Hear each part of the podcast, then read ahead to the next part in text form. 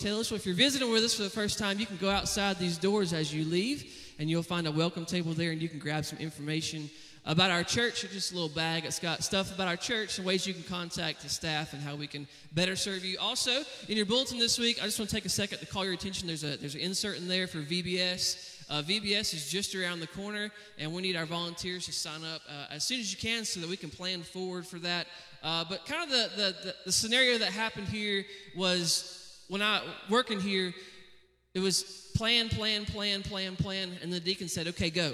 So now there's like a fire hydrant of stuff that's happening. So I just want you to pay attention to the bulletin as far as student ministry stuff goes. The website has lots of things for signups, and I'm not going to take time to go through all that, but I want to call that to your attention. Just be aware of that. You can grab one of these handy dandy calendars as you leave, and that will have all the information that you need for kids and student ministry this summer. But we don't typically mention birthdays here, but everybody here is enjoying the fruits of the labor of someone who has never seen. And his name is Jeff Warren. He's our custodian. So, Jeff, if you're here, I just want to say happy birthday to you because you go unseen uh, every single week. Or, sorry, Tim Warren. sorry, Jeff Warren. I was thinking Jeff Warren. So, Tim Warren, thank you so much for what you do. Uh, if you guys will just take a minute and say hello to your neighbor, welcome them here to East Taylorsville, and we will continue with worship momentarily.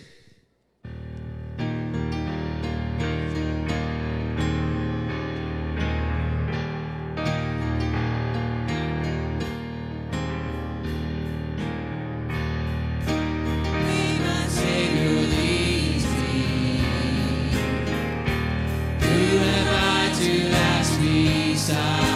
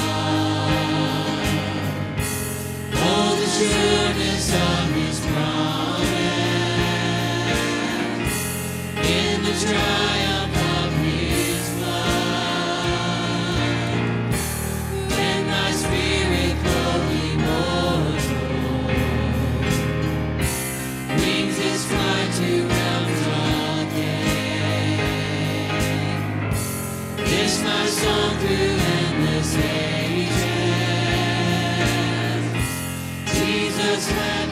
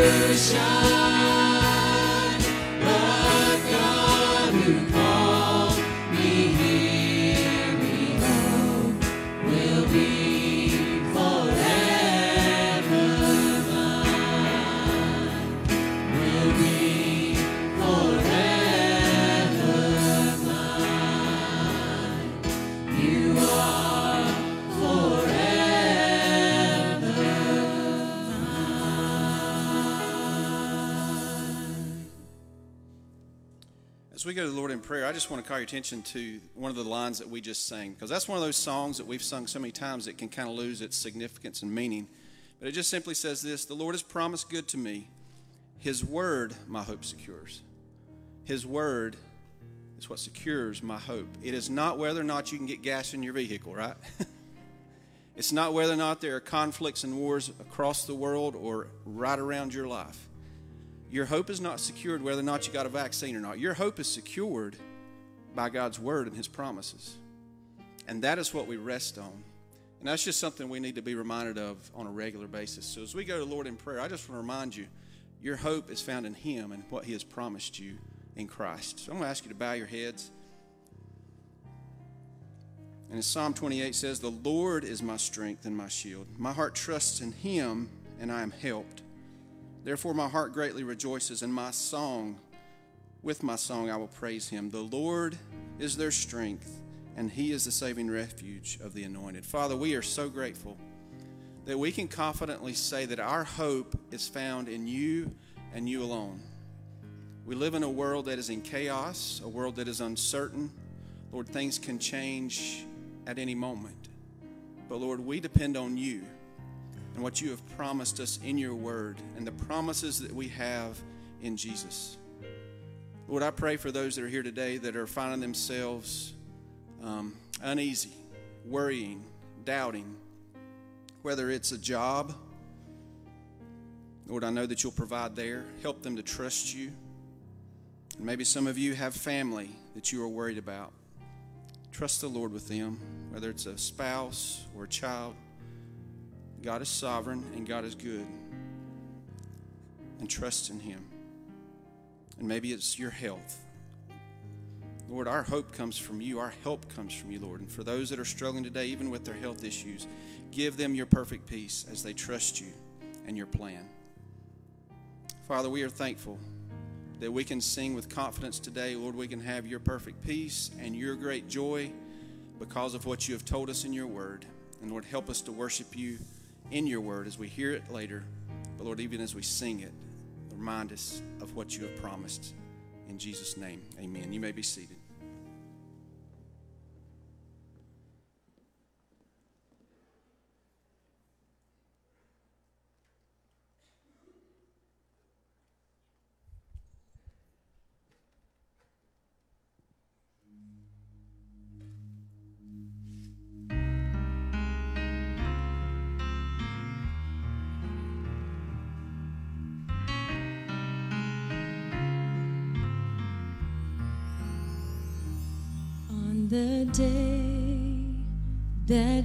Surrendered to the mighty cross of Jesus Christ, the earth would shake beneath the weight of darkened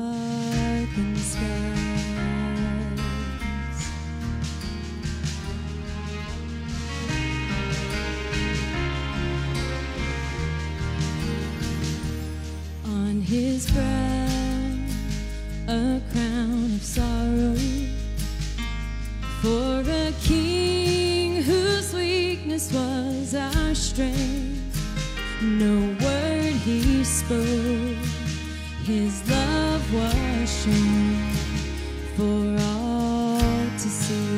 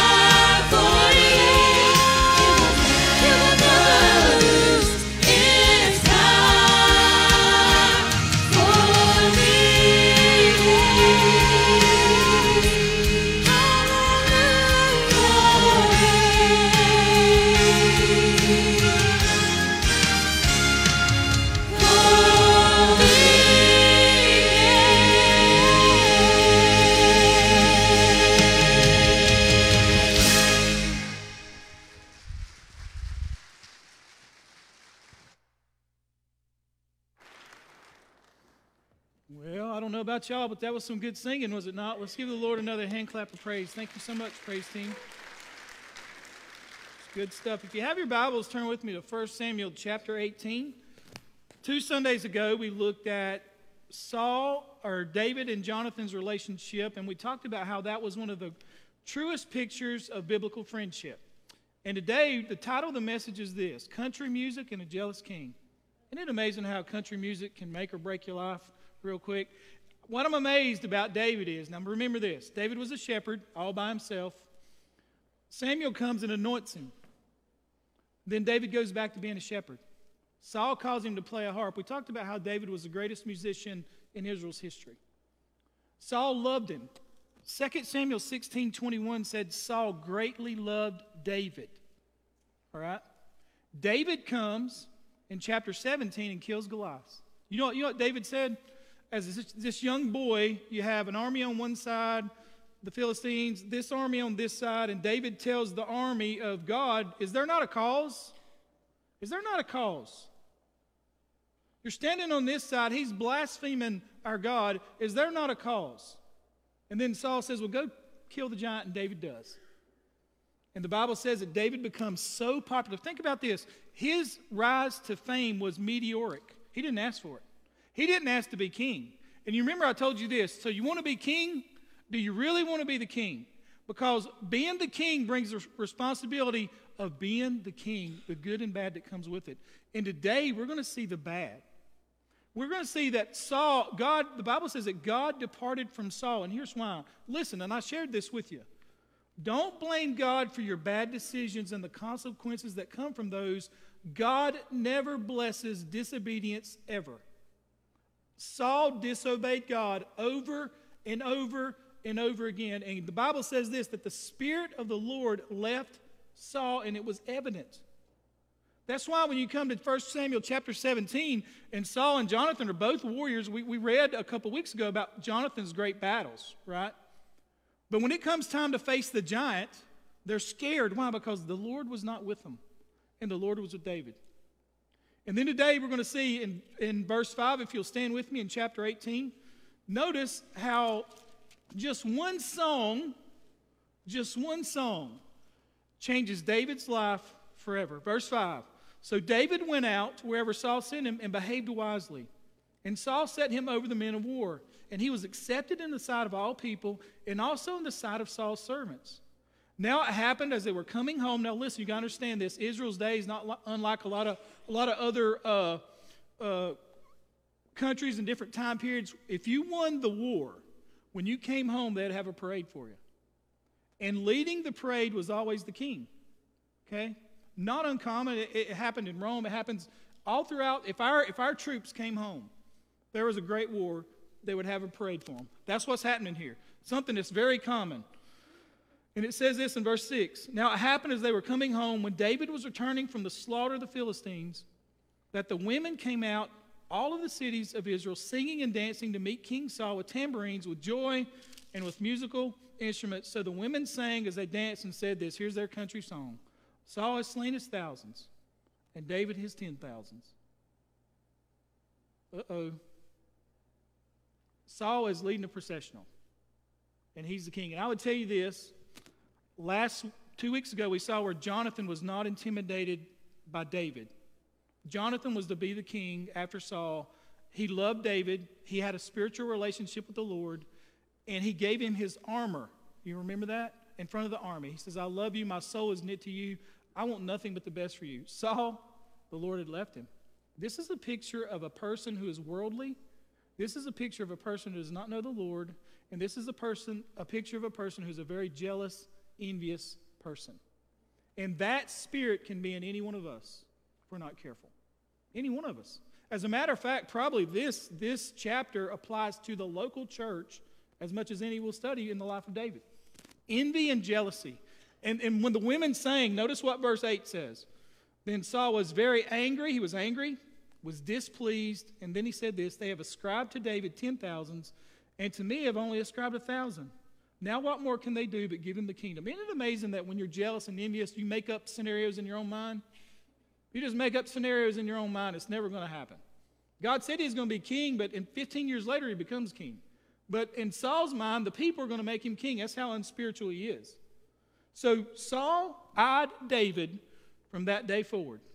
Saul eyed David from that day forward.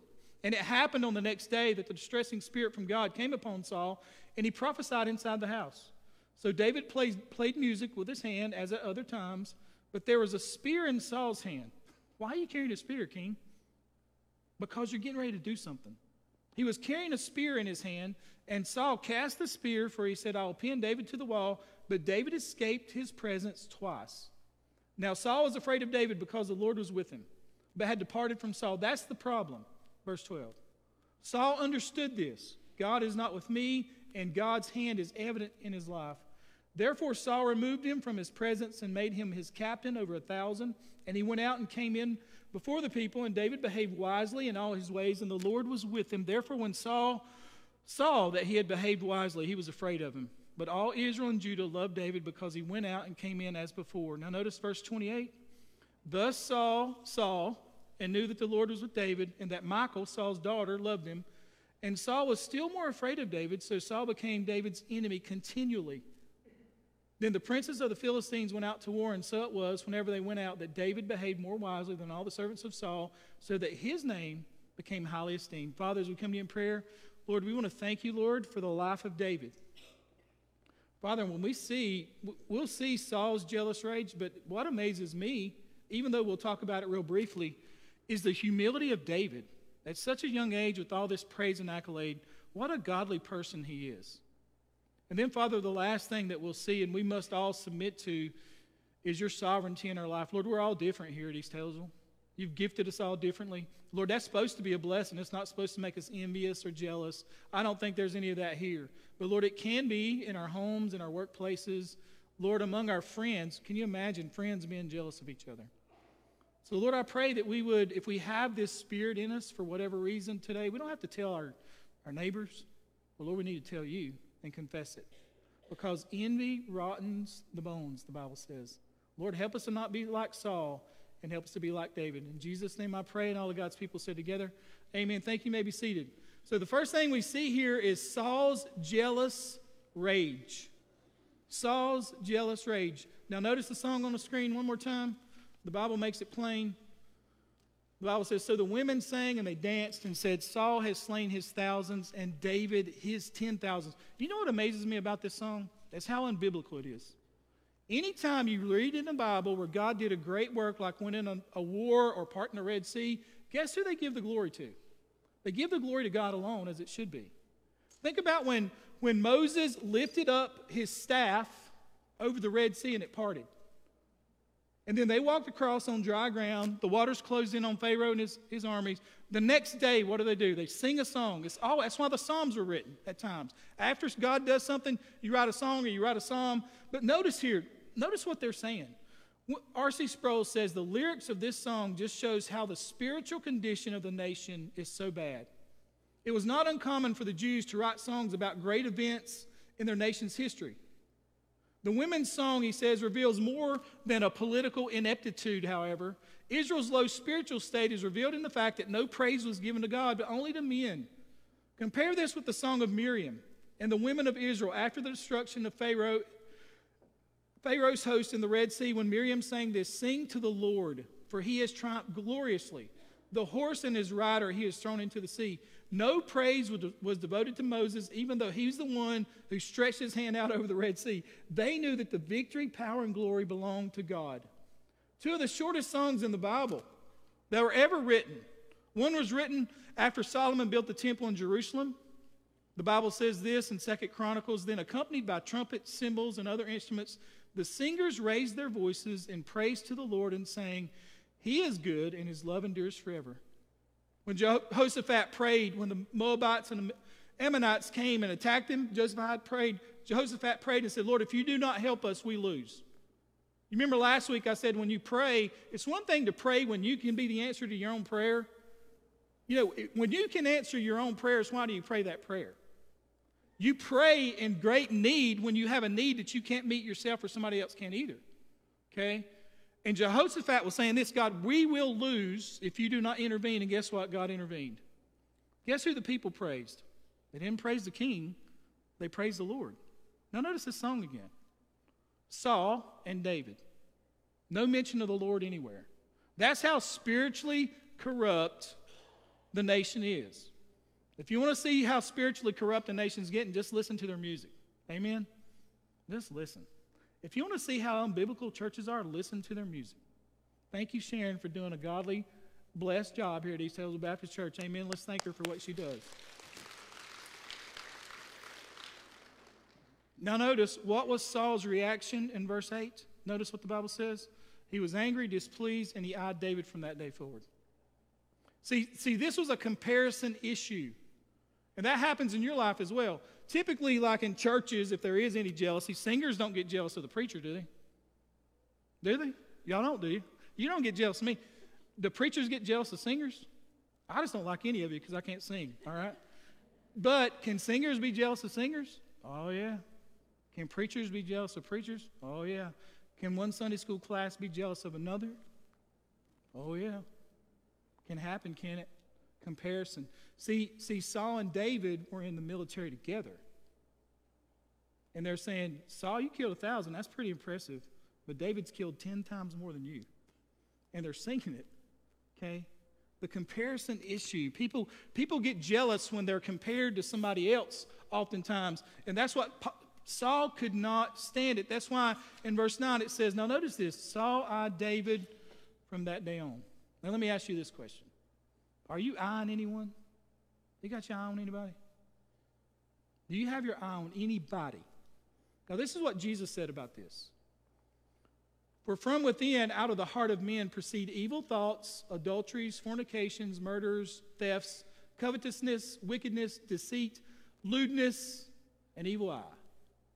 He said, a person that's morally bankrupt, they're going to eye you. And the Bible says that when Saul eyed David, he eyed him from now on.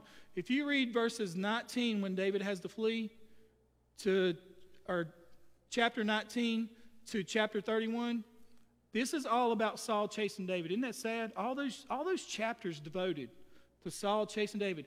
He wasted about 15 years of his life doing this. It's just sad what jealousy can do. The rest of the book, all David has done so far is to obey every command of Saul. He was just good at it, and everyone noticed it. Think about this. Have you ever been jealous of somebody? We all have probably at some, some point in time in our lives. Have you ever been jealous of somebody? How many reputations have been destroyed? How many friendships have been dissolved over jealousy and envy? I'm amazed at how friends in Alexander County can be jealous of one another. Happens all the time, don't it? Over this, that, or the other, well, they got a raise, or, or this person lost all this weight, or this person did this, or this person did that. And then people become so jealous. And what jealousy does, it leads to envy, which oftentimes leads to hurt and even death. One scholar put it this way envy and jealousy are similar. Now, listen to this, because Paul Saul had jealousy and envy issues.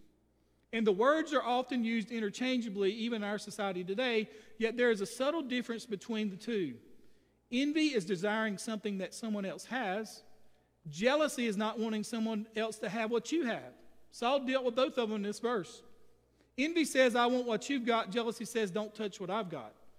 Envy is marked by a spirit of covetousness. Jealousy is marked by possessiveness. Envy makes you resentful.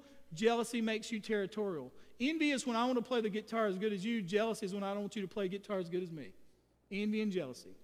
Jealousy, though, can be good. Envy never is. Did you realize that jealousy is, a, is an attribute of God?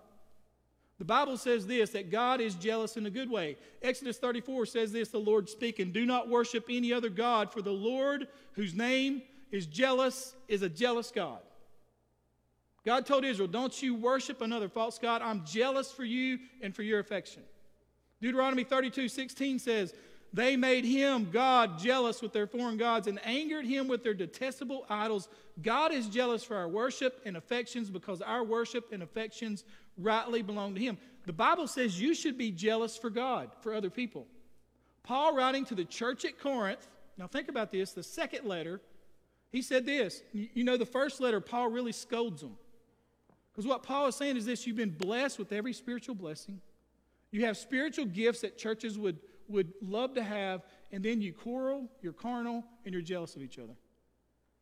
And then in chapter 2, he says this Why do I write to you? Because I am jealous for you with a godly jealousy, right? Because I, wanna, I know what God can do in your life, and I'm jealous for your affections because I want you to know God like I know God. Paul, when going to Mars Hill, the Bible says, while Paul was waiting for them in Athens, he was greatly distressed to see the city full of idols because he was jealous that they didn't know God. In marriage, it's okay to be jealous.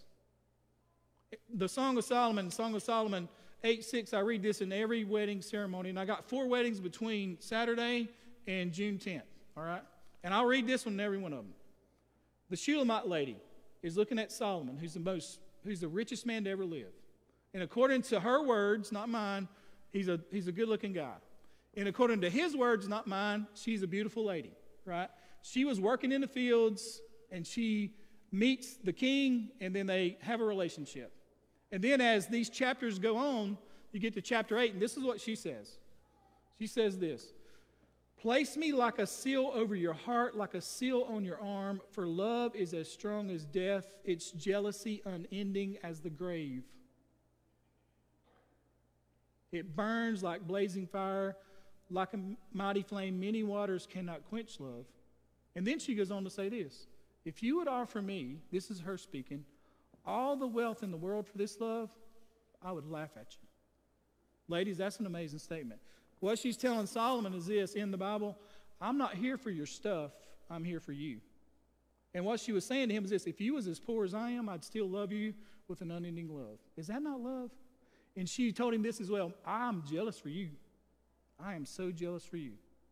Okay? Ladies, it's okay for your husband to be jealous for you if it's justified. All right? Amen. It's okay for your wife to be jealous for you if it's justified. There's nothing wrong with that. You got, a, you got a weird marriage if you're not a little bit jealous for your spouse. Amen? I mean, you just are. But it can be wrong if it's taken over the extreme. But what's the difference with envy? Envy is never good. There is such a thing as godly jealousy, but there's never such a thing as godly envy.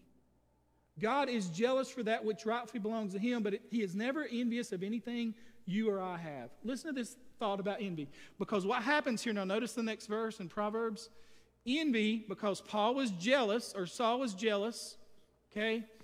David's going to have what I have, or he's better than what I he, he's better at what he does than I am. And then he's envious. He's going to have my kingdom. He is going to have my kingdom. That's why the word eyed him. Envy rots the bones. Envy rots the bones. And listen to these definitions for envy. Envy is dangerous and insidious it's a cancer that slowly eats out our inner life and leads us to say, say and do terrible things. Envy is numbered among the deadly sins because it can kill you. It can kill your joy, your hope, your peace, your capacity to love. It can kill your faith in the sense of nearness to Christ. It can kill your will to believe and your motivation to obey. It can kill your sense of fulfillment because no matter what you do, someone has done more or done it better or done it faster, or done it greater. Recognition and praise left unchecked Envy can kill. Everything makes that makes you a human being, envy rots the bone.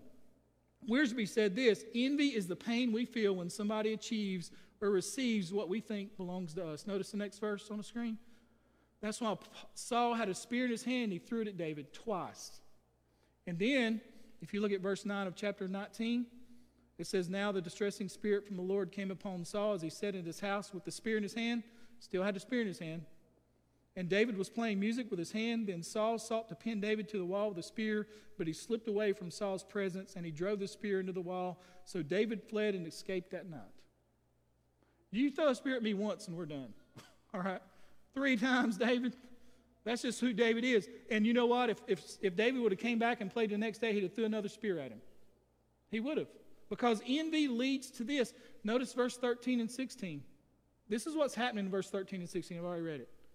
Saul is so upset. He tried to kill him with a spear. It didn't work. He said, I'll put you on the front lines, put you in the heat of the battle. The Philistines will take care of you. That's his mindset. All right? If your boss is jealous, sometimes a promotion is not a promotion. What, I, what, what I've seen in people in, in the business world is they'll promote somebody in the area of their weakness just so they'll fail if they're jealous. I remember when I hadn't been in ministry long, I don't even know if I was ordained at the time, but I went to all these preaching conferences, and I remember a guy called a guy from the crowd to come up and preach, and the guy was just like, What? you want me to preach? And he got up there, and it was so bad. Oh, it was so bad. The guy was not ready. He didn't know he was going to preach that day. He just got up there, and it was bad. It was bad. It was bad. And I think, I'm almost certain that the guy just kind of quit after that, right? And I found out later that the pastor was kind of jealous of him. He knew he wasn't ready to preach, and he called him to preach in front of all these people. And that was his weakness. He, he wasn't the type of guy who could just get up there and preach. He had to stay. He's like me. You got to study, you got to get into the word, and then you get up there and speak, right? See, sometimes in your life, every promotion is not a blessing from God. It could be a curse from a jealous boss. Especially if they put you there in the area of their strengths. The pro- in the area of your weaknesses, the problem is David didn't have any weaknesses. He was the greatest warrior in Israel's history. He was the greatest administrator in Israel's history. He was the greatest king in Israel's history. He had no weaknesses as far as that goes. And Saul tried to make that out to be a problem for him, and David kept on winning. Just kept on winning and kept on winning and kept on winning. But Saul kept getting worse and worse and worse. The plan backfired. Socrates said this envy is the daughter of pride, the author of murder and revenge, the perpetual tormentor of virtue. Envy is the filthy slime of the soul a venom, a poison, a quicksilver which consumes the flesh and dries up the bones. The great Southern Baptist theologian Yoda from Star Wars, the most overrated movie franchise in history, by the way, said this Envy leads to jealousy, jealousy leads to hate, hate leads to anger, and anger leads to the dark side. There are a whole bunch of born again Christians living in the dark side. Just let it go. Envy is malicious. It's been defined as one author as ill will with a desire to harm. The ancient teachers gave a representative color to each sin. For example, anger was red, pride was violet, the color of royalty. And, and we've said for years that people can be green with envy because we normally associate sickness with our complexion turning green. Green with envy. That was Saul, and God strictly prohibits envy. The first murder in the Bible was because of envy. Peter said this so put away all malice, all deceit, and hypocrisy, and envy, and all slander. Envy is born in hate and is cured in love. Notice what Paul told the church at Corinth. He said this love does not envy. And see, in chapter 16, the Bible says Saul loved David greatly, but that love was very superficial.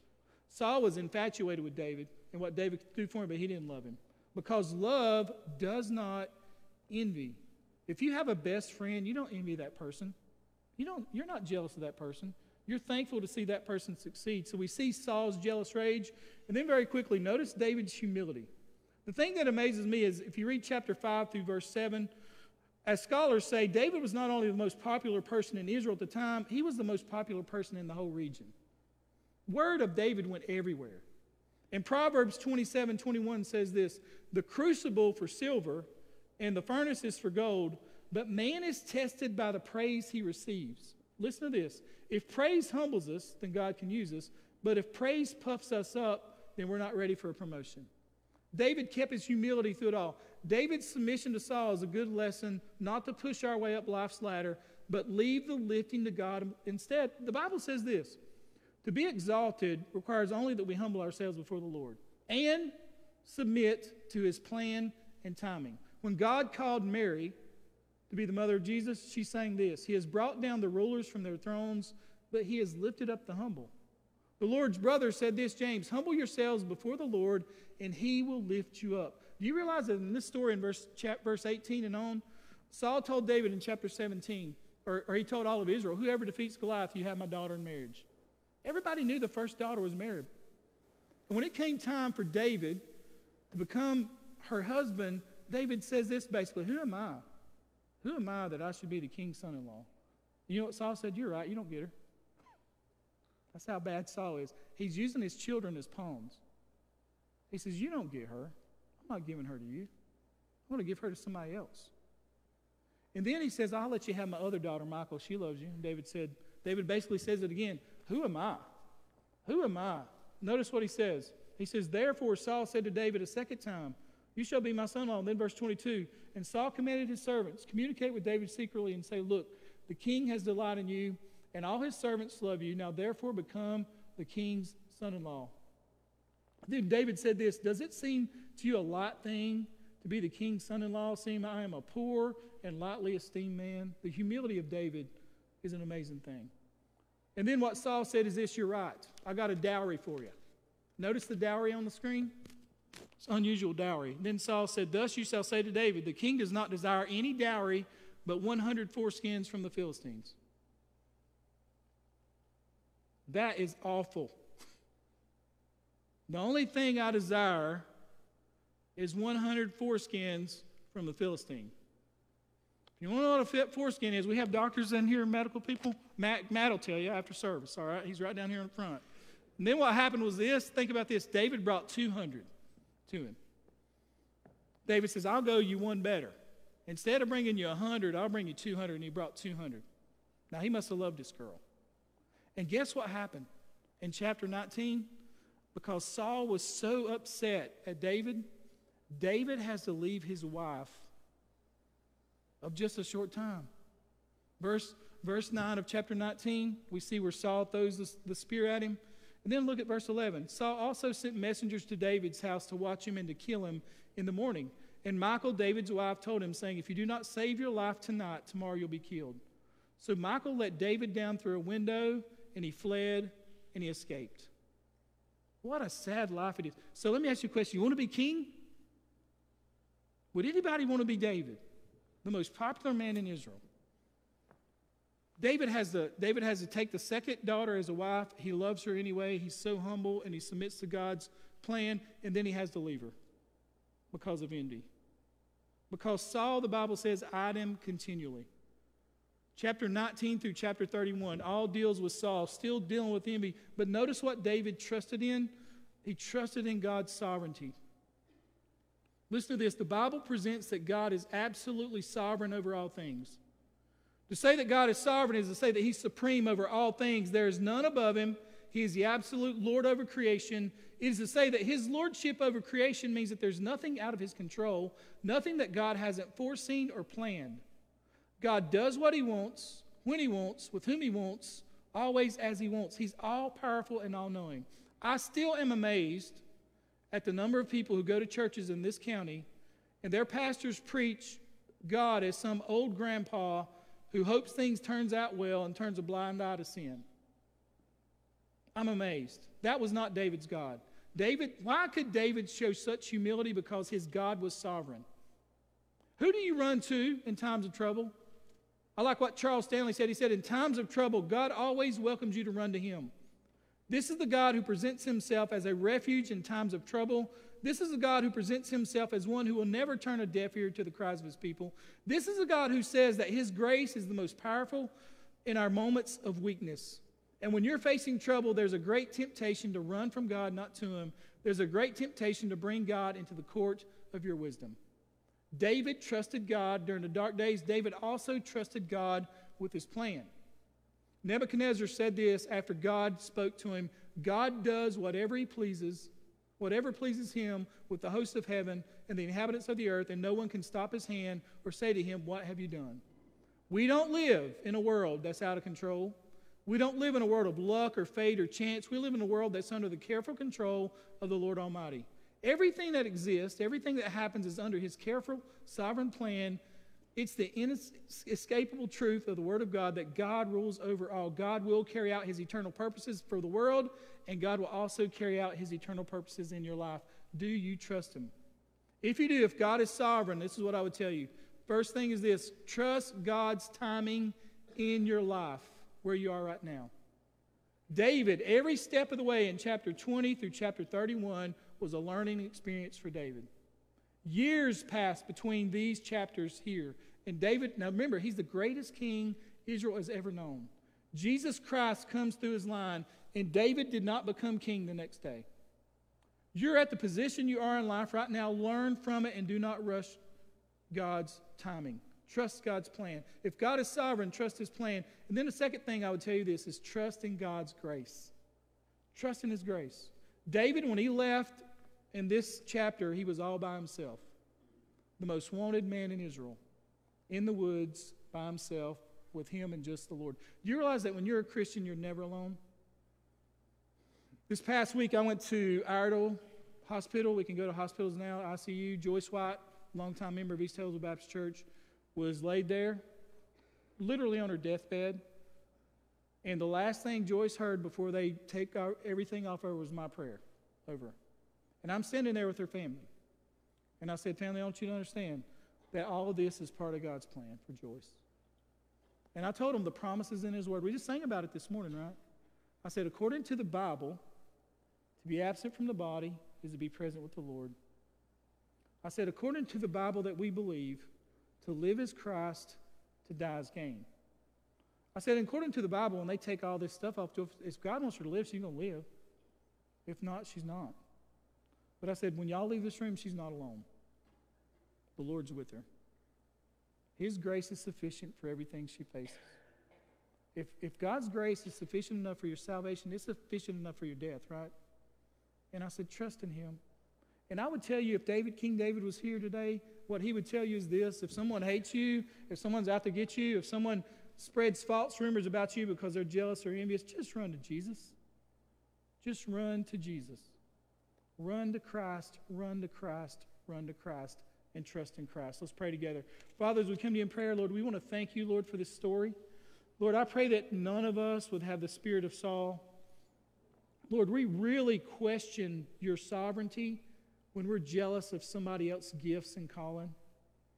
Lord, that's really a sin against you, not so much a sin against them. Lord, help us to rejoice with those who rejoice. Of course, we mourn with those who mourn, but Lord, we should also rejoice in those who rejoice. If you bless someone's life, it should not cause us hurt or heartache, it should cause us to praise you more. Father, help us to not to be jealous or envious people. Lord, help us to trust in your sovereign plan. And Lord, help us to place our faith and trust in you. Lord, if there's anyone here today that's never placed their faith and trust in you alone for salvation, I pray that today would be their day of salvation. Lord, if anyone's watching online and they've never placed their faith and trust in you, Lord, I pray that today would be their day of salvation. Father, we thank you and we praise you for all that you are, for what you do for us, and for what you're going to do for us, Father. In Jesus' name I pray. And all of God's people say together, Amen. Thank you. God bless. Hope you have a great week and hope to see you back here Sunday.